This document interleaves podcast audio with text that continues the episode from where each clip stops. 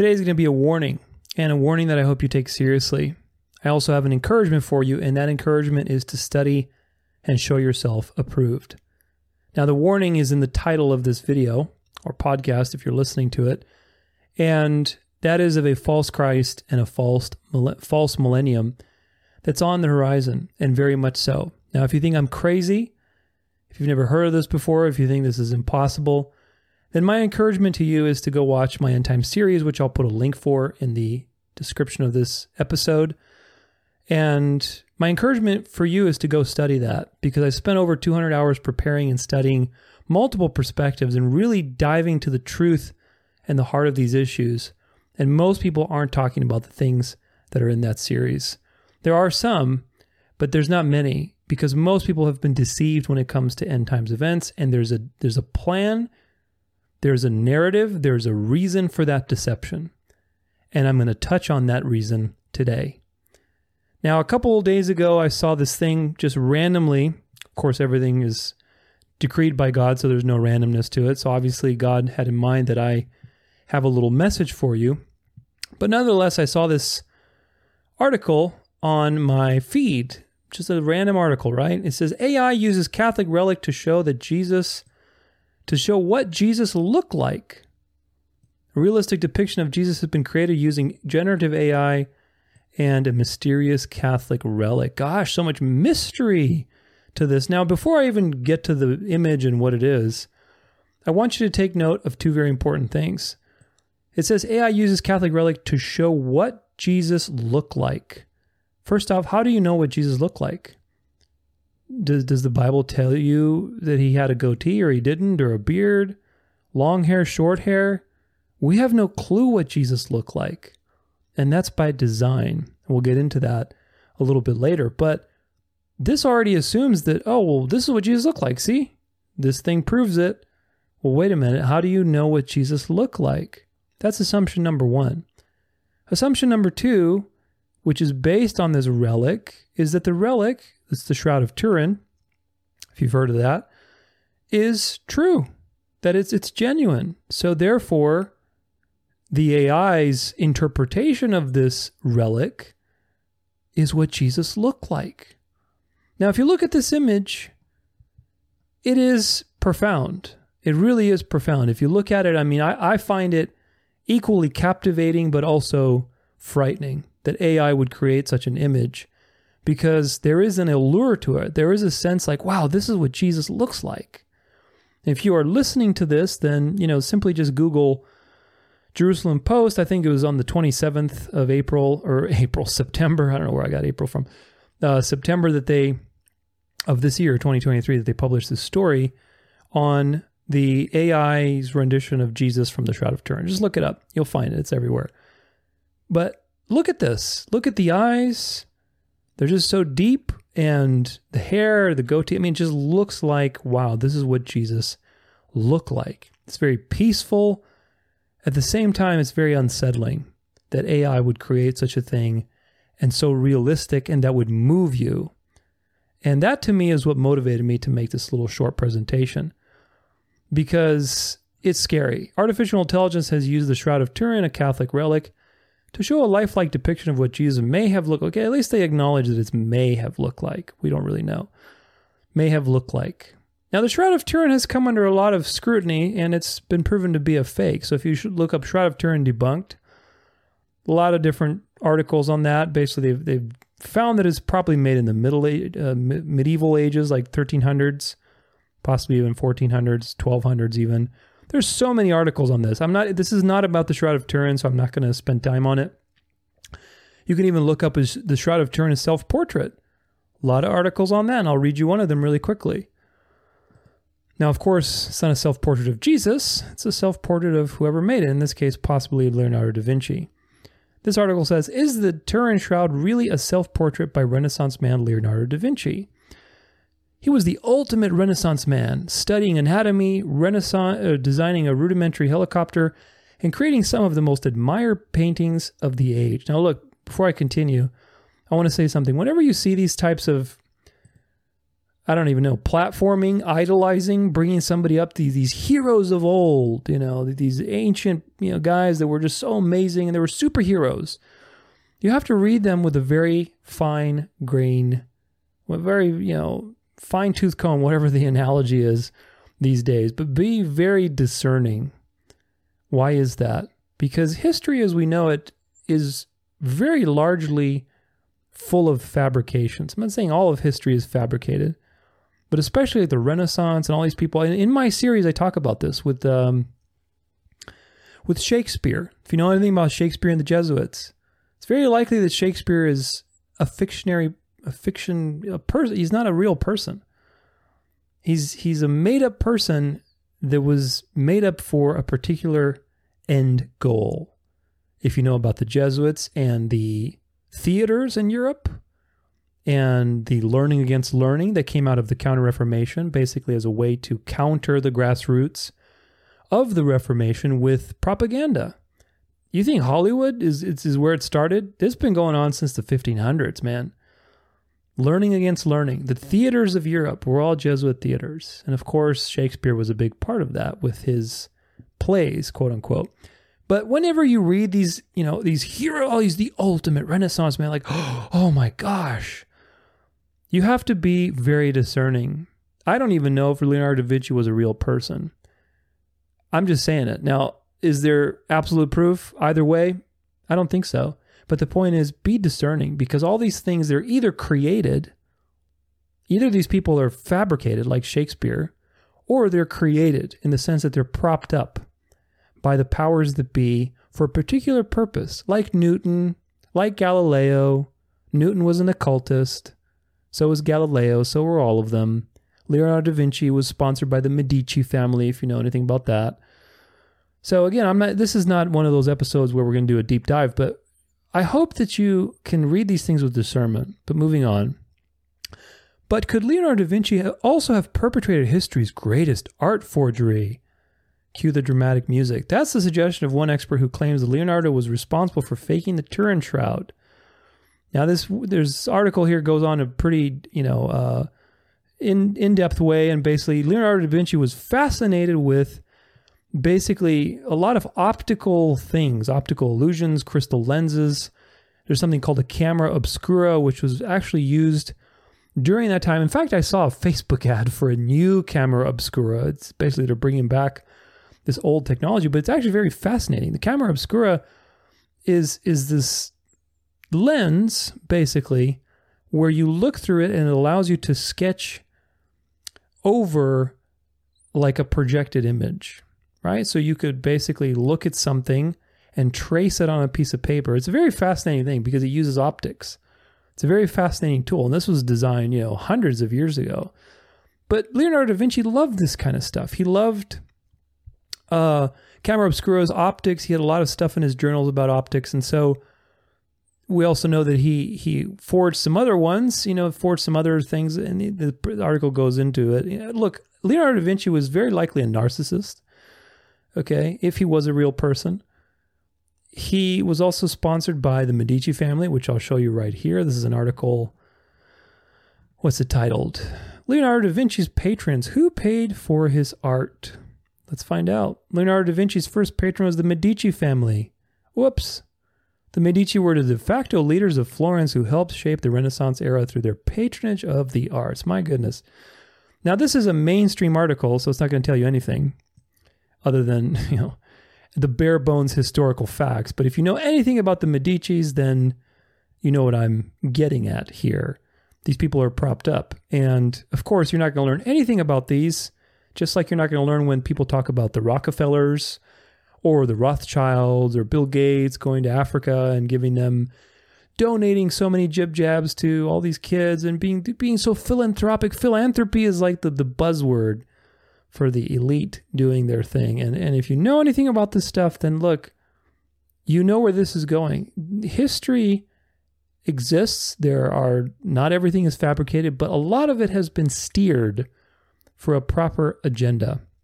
And this includes the Shroud of Turin, uh, with Leonardo da Vinci and and all the other stuff. So even Salvator Mundi, if you know that painting, it's the mo- I think it's the most expensive painting in the world. Salvator Mundi is possibly a self portrait. I mean, there's people who've said that. They've said it might be a portrait of somebody else that he used. I mean, it has some occult themes in it, you know, with the position of the hand and the crystal ball. It's just very weird. And Jesus looks very androgynous, if you know anything about how basically the elites, you know, worship androgyny and, and all that kind of stuff. Look, this is not a deep dive into that stuff. We talk about that in the End Time series. But the point is, uh, Salvatore, Leonardo da Vinci, there's a lot of controversy surrounding him, if he even existed. There's a lot of controversy surrounding the Shroud of Turin. It's been proven a fake, and most likely it's it's either a forgery by Leonardo himself or by somebody else who very much knew a lot of optical techniques and, and very you know specific. That's why people think it is Leonardo because the the way that it's done it basically presumes that that person had a lot of knowledge of anatomy, somebody with specific skills. Okay, but that's besides the point. History as we know it, especially the Renaissance, is full of fabrication. If you've learned anything about the fabrications of books and sculptures and pieces of art in the Renaissance, it was just a massive forgery fest. There is so much that we don't know and that we think is history. And of course, all this stuff is mainstream. And if you look into it, you realize the truth. But here's the point you're not going to know what Jesus looks like. And that is by God's decree. That is by God's, er, God's sovereign design that you do not know what Jesus looked like. You will when he comes back. And he's going to be the most beautiful person being ever that we we don't even have a way to comprehend how beautiful and amazing and marvelous he will be. We will marvel at him for eternity. That's how beautiful he's going to be. But in his first advent, Jesus was very just average. There was nothing about him that would throw you off balance. And the Bible tells you so in Isaiah 53, which is one of the prophetic passages. Isaiah 53, verse 2 For he grew up before him like a young plant, and like a root out of dry ground. He had no form or majesty that we should look at him, and no beauty that we should desire him. Now, the key word here is desire. Very, very important key word. There was nothing about Christ's appearance that would emotionally throw you off balance, right? You're not going to fall head over heels over him. You're not going to think, like, oh, this is the guy that's the king, right? Because this, if you look in history, if you look, for example, in the book of Samuel, when the Jews rejected God as king, rejected Christ as king, basically, they rejected their spiritual king. What what did God do? Do you remember? Remember how he picked Saul and he gave them the king that they wanted, who was basically like everybody looked at Saul, he was the tallest. Like literally the Bible is here's why again it's so important. The Bible is very intentional about details. So if it leaves details out, it's by design. God doesn't want you idolizing physical remnants of his physical life. You're going to worship God when he comes back. Going to worship Jesus. I mean, obviously, we worship every day, but I mean, like, you're going to see the physical God when he comes back. But until then, the mind is wicked and we idolize things. We tend towards idolatry. We tend to, we, we have, like, I, for example, I have a picture of Jesus on my phone. It's, it's an artist's rendition, just like everything else. He's got his hand out and, you know, there's light and it's really optimistic and encouraging. I'm like, if I'm going to turn my phone on, at least I can see Christ. But it's not really Jesus. So I have to constantly remind myself that this is not actually Jesus. It's just a rendition to remind you in your mind, like, oh, okay, Jesus, not that's Jesus on the phone. So this is a very we have to struggle with this every especially in the day and age where we have AI, where we have all these ways of creating images that are playing towards our flesh and towards our lust of the eyes. Very, very important. But the Bible gives you details about Saul that are very significant. They say he says that Saul was the tallest in Israel. He was literally tall, dark, and handsome. That's how the Bible paints him. And when David was picked by Samuel, what did God tell Samuel? Samuel, don't look at appearances, for the Lord looks on the heart. He doesn't judge by outward appearances because Samuel looked at David's brothers and some of them were very good looking. They look like a king. See where this is going? This is why this is so important. The Jews were always lusting after signs. And today, there's no different with the rest of the world. We lust after signs. We see something like this image, and we say, "Oh my gosh, that's Jesus!" and it gets you in your heart, and you start thinking emotionally instead of really having discernment, saying, "This is this is an image," and where what is the next logical step for this? Imagine people who are very superstitious and going to the Turin Shroud and saying, "Oh my gosh, they believe the Turin Shroud is the real thing," and then they see this AI image and, "Oh my gosh, it's the real Jesus." Then what if a, what if Jesus, a Jesus, shows up that looks like that? See where this is going? It's so important. But there was nothing about Christ when he came in his first advent to throw you off balance. There was nothing because he was there to show you the truth not to show you his be- his physical beauty, not to charm you, not to persuade you with his looks or anything physical at all. Literally, he chose the humblest form, which is so profound. It's so profound. It really is just quite profound. But the Bible warns you about judging with appearances many, many times. Christ warned us the same. Don't judge by appearances, judge with right judgment. So, where am I going with this? Well, today, millions of people, Catholics, even some Orthodox, a lot of people go to these holy sites with relics like the Shroud of Turin, and there's this whole superstitious thing around it. If you know anything about holy sites, if you know anything about pagan worship, this is just pagan 2.0. The reason Christ died for your sins and for mine is so that geography would no longer play a factor in our relationship to God. Plain and simple. In the old days, whether you were pagan or Jew, it didn't matter. You had a special dedicated geography. The temple, once you were in the temple, it's holy ground. You know, outside of it's not holy ground. You had high places. You had all these different geographically significant places that people went to, and they're very superstitious about it all Catholicism has done, all Christian, you know, institutionalized Christianity has done with these relics is institute a new level of paganism wrapped in a Christian bow. People go there, they lay flowers down, candles, they kiss, you know, whatever the thing. I mean, they're saying their prayers. This is idolatry masked as Christianity. The heart is desperately wicked. That's what the Bible says. We tend towards idolatry and worshiping the creation. We have to constantly be careful of that like I said with my phone, it's it's a it's a real practice to remind myself because I'll be thinking about something like I'm upset about something. You know, I'm trying to pray pray to the Lord about it, and I turn my phone on and I see the image of Jesus, which is an artist's rendition. It's not what Jesus looked like, but you know, it's the one I chose because it makes me feel comfortable. And I'm like, whoa, I'm not praying to my phone. What, what am I doing here? That's not Jesus. Jesus is invisible. I mean, at least for the time being. He's he's there. He's always there, but he, he's not in a phone. He's not in an image. So we have to be very careful with these things because the Bible teaches against it.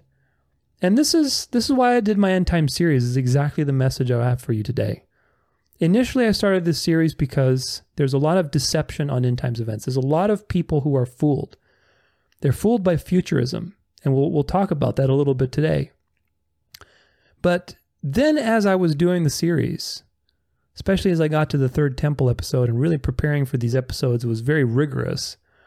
I spent a lot of time preparing for these episodes, and they're very in depth. Obviously, they're very they're a little on the longer end, but they're full of detail because not a lot of people are are rigorous with their detail. They, they find you know people go on TikTok and you go to these five minute rapture videos. Like that's not where you should be getting your theology, man. You have to study the word, especially with all the deception. You have to unlearn, which takes even more work. But nonetheless, I realized that it's not just about deception. Like, oh, well, there's a different way of reading end times events. No, no, no, no, no. That different way is being fulfilled on purpose. So, what's the ultimate end of that? What's the conclusion of the of the false eschatology that's being fulfilled before our very eyes? with the physical third temple, with the peace accords in Israel and the Middle East and all this stuff that's happening. All these dispensationalist, futurist ideas that seem like they're being fulfilled, and they are. But it's not Bible prophecy being fulfilled, at least not in the way that we think it is. It's a false eschatology. So, where is this going? Well, it's going to a false Christ and a false millennial kingdom. Now, that's a big claim. And again, if this is news to you, if you think I'm crazy, then please entertain me. Go and watch my series, especially the Dark to Light episode, Mystery Babylon, Israel and the Third Temple. That's, I think, episode six, The Counterfeit Spirit. There's so many good episodes there that's going to really open your eyes to the true Antichrist power on the earth, number one, and to what it is doing to come back into power just like the Bible predicts. The kings of the earth will give their power to who? Mystery Babylon, riding the beast. The woman, which is always representative of a church, sits on seven hills. She wears red and purple. Who wears red and purple? The bishops and the cardinals. Who sits on seven hills? The Vatican, the papacy. It's the only church in the world that sits on seven hills. And in fact, the only other place with seven hills is Istanbul, which was Constantinople, which was where the church state union began. And it ruled the earth for 1300 years or more, actually, before 1798, where it received a mortal wound. And then the French Revolution was choreographed to begin the process of coming back to the beast. It's been a long process. That's how these people do things. They think on very long timelines. They think on long, long timelines and they use the Kabbalah and duality to bring you to their desired crown, which involves going from dark to light, back to dark, back to light. The French Revolution, right after the mortal wound to the beast, the seeming mortal wound, began this process of left versus right. Before that, you just had monarchies. But we need we need something different to bring the papacy back to power, the mystery Babylon back to power. And that is that people need to embrace Christian nationalism as a good thing. Well, how the heck do you do that? How the heck do you do that? Well, you create its opposite, which is atheism and secularism and communism. And you put these two against each other and they fight. And so, you know, for a while, one of them wins and the other one comes back. And that's exactly what happened.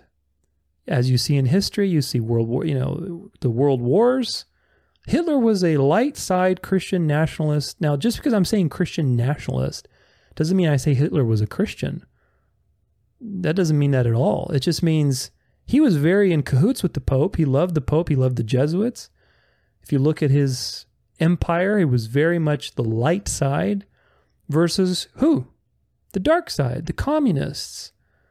And of course, if you know your history, the Jesuits propped up communism, Marx and Engels, and that's the rest is history, as they say.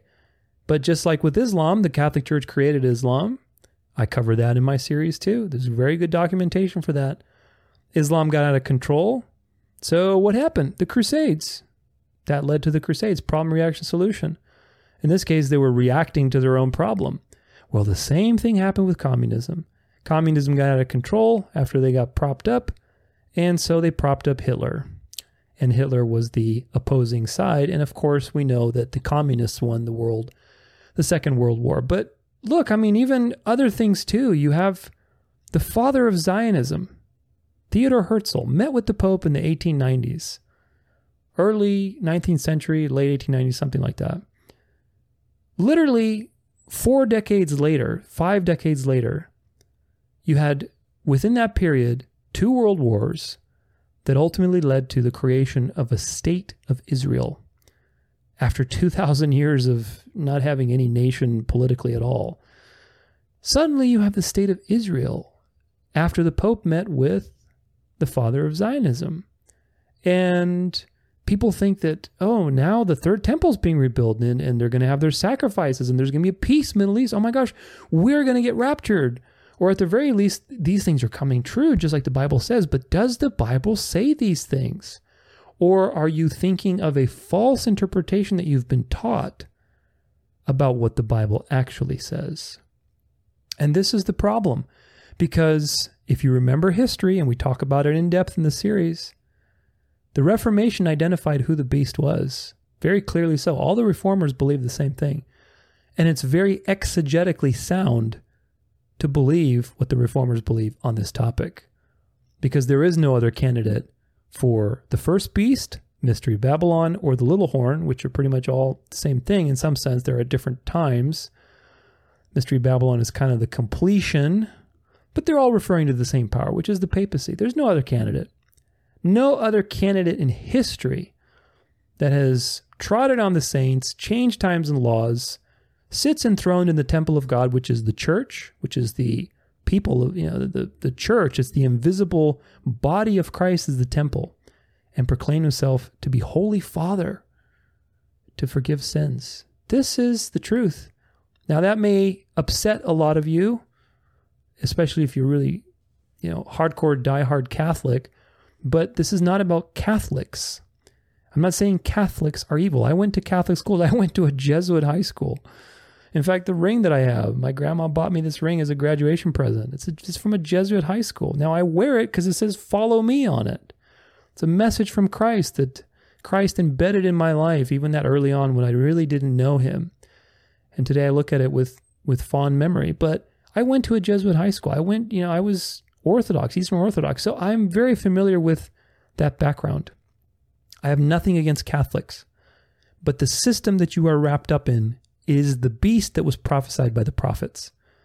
The institutionalization and physicalization, making a counterfeit kingdom, a physical earthly kingdom where Christ came to give a spiritual kingdom in the hearts of men and women through a decentralized system that was all obedient to him. Now we have a counterfeit system that's physical and everybody's obedient to the Pope because he's the vicar. He's the one in place of God on earth for you. Do you see how this works? Gosh, I really am tempted to go into it, but I'm not because the series does it very good justice. But look, Islam, Christianity, um, the Judaism, the Talmud, they all have an expectation of a future millennial reign. Islam, of course, because Catholics propped up Muhammad all his advisors were Catholic converts or Catholics in general. Judaism teaches from the Talmud, and they've always had a, a worldly political salvation in mind, that there's this golden age that's going to come. And of course, you have Christians who are postmillennials, dispensationalists, futurists of some kind, premillennials. Most Christians believe in a future millennial kingdom. Now, think about that. That's over 2 billion people that expect there to be this millennial kingdom. And the beast is actively coordinating to fulfill their false prophecy because they had to commit to it. When, when the Counter Reformation was started and the Jesuits were started and all these theories started coming out, one of them being futurism, they not only had to disseminate that information and, and to basically say, look, well, this is what's happening, they had to commit to it to fulfill it. Because if it's not coming true, at least it's, going to put this way. At least if it seems like it's not coming true, then that totally delegitimizes their position. But it has, quote unquote, come true. And you see it in history. Oh my gosh, there's a state of Israel now. Well, yeah, because Theodore Herzl, the father of Zionism, met with the Pope. And Hitler was also instrumental in the state of Israel, even though most people think he wasn't. But anyway, that's another can of worms. So then you have the third temple now being built. And oh my gosh, Bible prophecy is coming true. There's peace going to be in the Middle East. They're having a, peace agreement. There's the Yanuka guy who's he's some rabbi, magical rabbi doing miracles, and people are all the dispensationalists are thinking, is this the the the false prophet? Is this the Antichrist? Pin the tail on the Antichrist. Well, first off, the beasts in Revelation and Daniel are systems and kingdoms. They're not individuals. The false prophet is a beast, it's a system. And we talk about who that system is and how that system will work as a false prophet to bring people back into allegiance to the first beast, which was the papacy, which was the Christian nationalist system that ruled the earth for over 1300 years. History repeats itself. That's the longest empire on earth. And it was a seemingly Christian empire. Do you think it's going away? I don't think so. But watch those episodes. Watch the Dark to Light episode. Watch the Counterfeit Spirit. The wound healed in 1928 or 1929, I believe, with the Lateran Pact. And the San Francisco Chronicle, I believe, even said healing the wound. That was the wording that isn't that fascinating? Now, of course, that was healed politically because the papacy got all its papal states back. It was recognized and blah, blah, blah. Of course, it was always pulling the strings anyway, but then it came back into the public light. But healing the wound spiritually, we are in transition to that. Mystery Babylon, when the woman rides the beast, meaning a church state union, and the kings of the earth give their power to this through some sort of you know worldwide federation of Christian nationalist states. Gosh, it sounds so crazy, doesn't it? And if you think I'm crazy again, go watch the series. I, I'm I'm really saying these things based off a lot of evidence, a lot of evidence. If you are willing to entertain it, that's the question. But that's what's on the that's what's on the horizon is the woman riding the beast, and we're in transition to that wound being spiritually healed. People have marveled after the Pope and continue to marvel after the beast. Look at the chosen, look at the passion of the Christ, all these things. Gosh, we cover all these in the series in depth and how they're just designed to make a Catholic culture and to bring people back into one mindset. But now, what is the end of this prophecy? If they're going to coordinate a false antichrist to walk into a physical temple, because everybody's expecting physical things. They're not looking at what spiritually happened, how the power walked into the actual temple, which is the body of Christ, which is the church. how that already happened with the papacy. But if people are expecting the obvious, whoa, some dude's going to walk into the temple, watch. And then let's say a Jesus figure appears that looks like this AI image generation. And he even appears supernaturally. and he does miracles. And he destroys this big bad antichrist that walked into a physical temple. Do you think that a lot of people will discern that that's not Jesus? Do you think a lot of people would realize, whoa, we're being shammed here? This is not actually what the Bible says.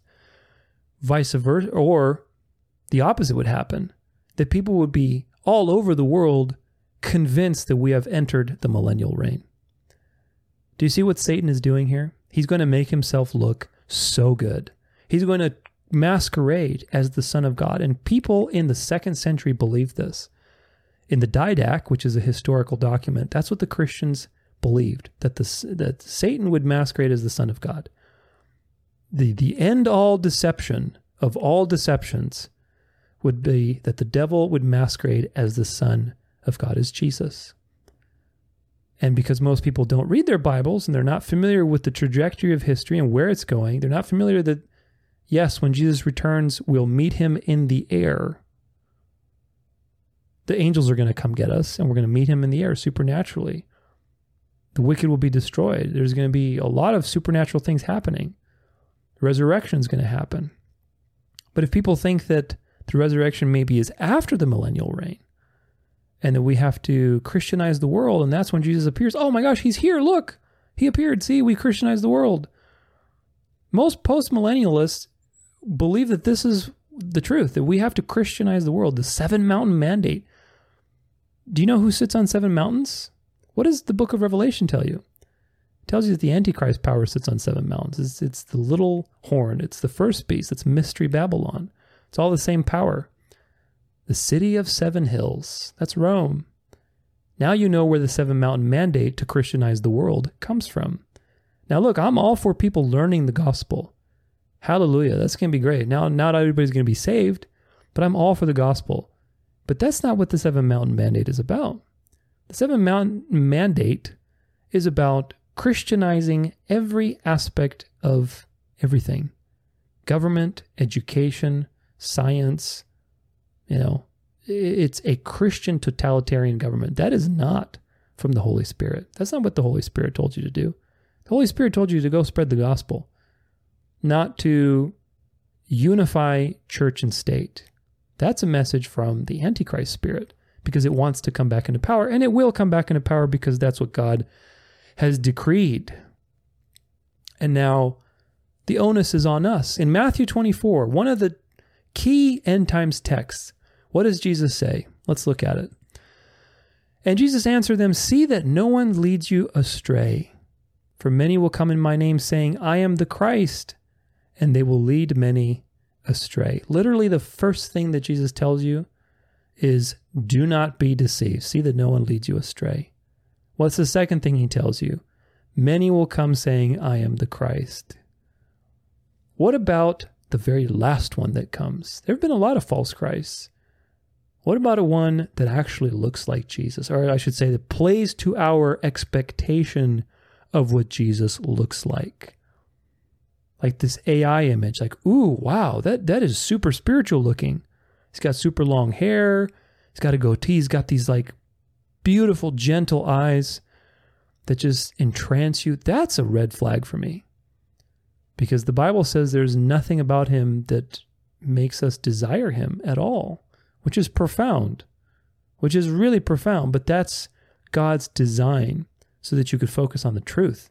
You'll have all of eternity to, to focus on Him and just be totally in love and, and head over heels with the fully revealed Christ. But when He first came, it was not about the looks, it was about judging with the right judgment. But if people are expecting a Think about how many New Age people too expect a New Age Christ, Christ consciousness. It's all coming to a head, people. It's all coming to a head. And if they fulfill this third temple false prophecy and a a Jesus shows up doing miracles and destroys some sort of, you know, antichrist figure in quotation marks that walked into the temple, how many people are going to be deceived that we've ushered in the golden age? That we're here now. That's it. We're, Christ is going to have to rule in Jerusalem for a thousand years. And well, guess what? If you're one of those few cantankerous fellows that see through the lie, you're one of the enemies that has to be put under his feet. And all those crazy Christian nationalists, all those post millennialists will be so convinced that you're a heretic that they will gladly kill you. They will gladly put you in prison. Do you see where this is going? Do you see how history repeats itself? And of course, this is going to be the last repetition, so it's going to be the craziest. This is where it's going. If you don't meet Jesus in the air when he returns because the angels have brought you up there, it's not the real deal. That can't be faked. Rapture, maybe, who knows with holograms? I don't know. We're living in a crazy time right now. But the question of today is this Are you ready? Are you ready for this to go from dark to light. Eve was not tempted by Satan. She wasn't, Satan didn't appear to her in a, in a giant red dragon form and said, You better eat this fruit or I'll kill you. He didn't say that. He appeared to her in a very inviting, non assuming form and basically played to her desires, her lust of the eyes, pride of life. That's what John says, right? Lust of the eyes and the pride of life, selfish ambition, selfish desires. So it's always been about desire. That's why Isaiah says there was nothing about him that made us desire him. Desire, it's all about desire. Because he didn't come the first time to sway you with his looks or to make you think emotionally at all. He made he came to reveal the truth to you so that you would learn to have right judgment and to judge by the word of God, not by how things look, by what you expect, by how obvious things are. This is the devil. The devil always pulls your attention back to the flesh. That's how you know. That's one of the signature moves of the devil. Is is bringing you to the obvious, bringing you to the literal, bringing you to the to the physical because that's how you get snared. And sadly, most people are snared. So, where is the what is the next step for this AI image? When I saw that, I was I had a mixture of emotions of wow, that's my first emotion was like wow, oh my gosh, like, like that's really Jesus. And it's like whoa, wait a minute, no, it's not. wait a minute, we don't know what Jesus looked like. There, there's no. He could have had short hair. Literally, he could have. He could have been bald. He could have had no beard. He could have had a beard. Who knows. There's literally no detail about anything in terms of his facial features in the Bible. And there's some very early drawings, and some of them, the earliest drawing, if I'm not mistaken, he has short hair. So go figure, right? So this whole Jesus, AI Jesus, this is prepping the world for a Christ consciousness, New Age Jesus, false golden age, false Christ situation. And combined with the false fulfillment of all these false eschatologies that are being coordinated to be fulfilled so that you believe that, oh, we're, we're going through Bible. Pro- now, we are going through Bible prophecy. Absolutely. But not in the mainstream way that you are being told, because the mainstream way is trying to guide you to its own outcome. Is trying to guide you to its own outcome.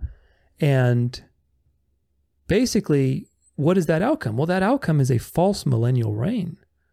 And possibly, I think, very possibly, a false Christ. If that's the case, will you be one of the people that gladly worship because you don't have discernment? Or will you be one of the few voices that will speak against it and not bow the knee to a false Christ or a false light world order, a false golden age that invites you in and says, Come on in, the water's fine. A lot of people are going to take the mark. And when Jesus says that it'll be like the days of Noah and the days of Lot, what does that mean? People are celebrating and giving a marriage because they took the mark because it's going to be easy. It's going to be great. It's going to be, oh my gosh, it's going to be so much desire to go into this system. Is that desire going to be fueled by a false Christ? Who knows? I think it's very possible. Is that desire going to be fueled by a golden age? Absolutely. The dark to light thing is just an illusion. It's just designed to move you up the Kabbalah tree to the crown, the capstone on your dollar bill. So I digress. There's a lot of things that I could talk about. There's a lot of things in the end time series that are worth viewing if you are even familiar with end times things. I highly encourage you to go see the counterfeit spirit episode, the dark to light episode, the image of the beast, mystery Babylon. All those are very good ones. But if you are very intimidated by end times events, go from the very beginning. Go check it out. I promise you will learn quite a bit. My goal with that series was to help anybody especially if they're intimidated, because I was intimidated by end times events. But especially if they're intimidated, to give them a solid foundation that they are not deceived. That is my goal. That's my mission statement with that series, and I believe that I have achieved it. Glory to God. Glory to God because I knew nothing about end times events. And God, in a very intense period of my life, showed and brought information into my life and helped me study the Word and brought current events to my attention, helped give me energy to research and do all these things. And so all glory to him. But I hope that you will entertain these things so that you can learn the truth and not be deceived. Because the future is a crazy one. And it could be the be- it'll seem like the best thing that ever came, and yet it's going to be the greatest deception in the history of man. So I'll leave it at that and go check out the series. Until next time, stay sharp. Hey, thanks for being here. If you enjoyed today's show, make sure you hit that subscribe button. And if you want in depth Bible studies, free resources, encouragement, or if you just want to get in touch with me, check out danceoflife.com. Until next time, God bless.